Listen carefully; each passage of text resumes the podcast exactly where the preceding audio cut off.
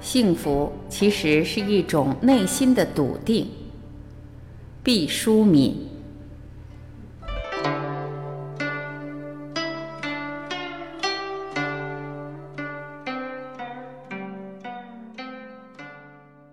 我到四十多岁的时候，才觉得幸福是那么重要。此前我一直觉得自己不是一个幸福的人，后来我才知道是我错了。幸福不是那么惊天动地的，不是那么大张旗鼓的，不是像我们想象的需要很多的金钱，需要那种万丈光芒的时刻。只要我们每一个人努力去争取、去奋斗，我们就会享有自己的幸福。我最早关注到幸福这个问题，其实还是得益于一位德国的哲学家费尔巴哈。他说过：“人活着的第一要务，就是要使自己幸福。”我当时看到这个说法挺惊讶的。我们会觉得我们有很多的小目标，我们会被这个社会的大的舆论所引导，被一些潮流所裹挟。可是你一定要清楚，这一生你最重要的事情是让自己幸福。我刚才说过，我到四十岁的时候才明白了这些事情，源于那时我看到了一个小的故事。西方某个国家在进行的一个调查研究，题目是谁是世界上最幸福的人？因为在报纸上发出了征集答案的征文，成千上万的信函就飞到了报社。报社组织了一个评选委员会，想看看民众中对于幸福、对于谁是最幸福的人有怎样的答案。最后按照得票的多少，第一名是给自己的孩子洗完澡后怀抱婴儿的妈妈，第二名是给病人治好了病后目送那个病人远去的医生，第三名是孩子在海滩上自己筑起一个沙堡。夕阳西下的时候，这个孩子看着自己筑起的沙堡时，自得其乐的微笑。第四名是给自己的作品画上句号的作家。我看到这个答案以后，心里充满了悲凉。在某种程度上，这四种幸福在那个时候的我身上，其实都已经历过。我有孩子，给他洗过澡，有抱过他的时候。我原来是医生，也有治好病人、目送病人出院的时候。我可能没有在海滩上筑起过沙垒，但是在我们家附近工地上的沙堆挖过坑，然后看着旁边的人不小心掉进去。那时候我已经开始写作，所以也给自己作品画上过句号。我之所以难过，是因为我集这些幸福于一身，可是我未曾感到幸福。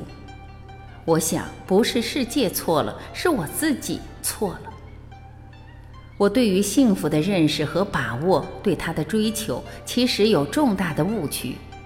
就在这种情况下，我写了一篇散文，叫《提醒幸福》，后来收入全国统编教材二年级语文里面。四十不惑，中国的古话很有道理。时候不到，真的不行。到了之后，突然就明白了。所以我四十多岁才明白了幸福。我现在看年轻时候写的日记，怎么能有那么多痛苦？但现在其实已经全忘记了。我原来觉得幸福是毫无瑕疵的，它应该没有任何阴影，应该那样纯粹和美好。但我现在要告诉你们。幸福其实是一种内心的稳定。我们没有办法决定外界的所有事情，但是我们可以决定自己内心的状态。或者简单的说，幸福其实是灵魂的成就。我特别希望年轻的朋友们从现在开始就懂得珍惜自己的生命和幸福，能明白所有的困苦都是生命过程中我们必然会遇到的。二十多岁就能明白幸福该多好，你们会减少很多苦闷。当然，其实无论什么时候认识到幸福对我们如此重要都不晚。只要生命存在，我们就依然可以学习，可以成长。在我明白了幸福以后，最重要的一个改变是，我觉得人生可以把握了。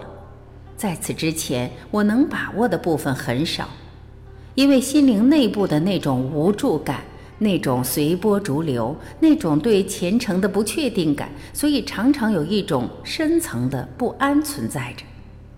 我现在越来越安宁了，我知道世上有一些事情我无能为力。这些我们都不要去费气力了，但是有一部分是可以改变的。我们怎么看待自己，怎么看待世界？我们把能改变的那部分尽我所能，按照我们的意志去加以改变。把这些事情做好以后，我心里面的稳定感就极大的增强了。我知道我一定会有灾难，因为世上不可能都是阳光灿烂的日子。也知道一定会有人性的幽暗之处在四面八方存在着，而当我把它们看得更清楚以后，我反倒对这个世界多了一份理解。我现在会觉得这个世界就是如此泥沙俱下，但我依然对它充满希望，依然可以安然面对。我学习心理治疗的时候是接受人本主义的流派。我特别喜欢马斯洛说过的一句话：“做人是一件有希望的好事情。”我觉得人本主义流派有两大重要的出发点，一个是人性本善，另一个是人是可以改变的。我特别喜欢这两个基本的出发点。第一个和我们儒家的人之初性本善观点天然吻合。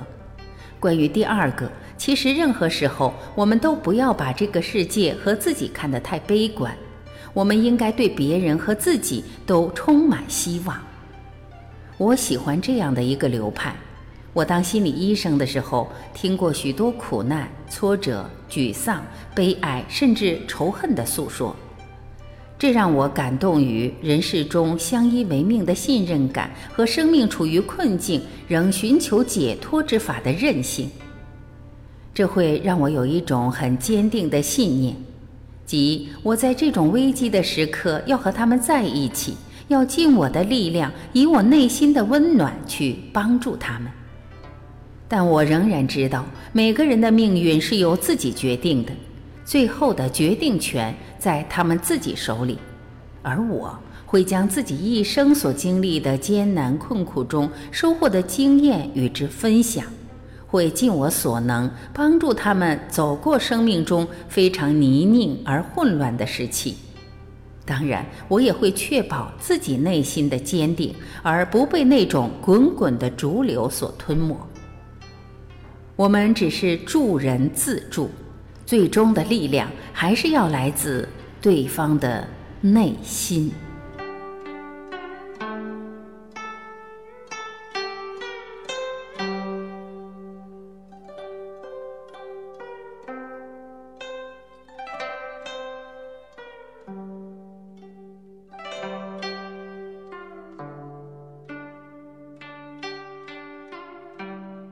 感谢聆听，我是晚琪，我们明天再会。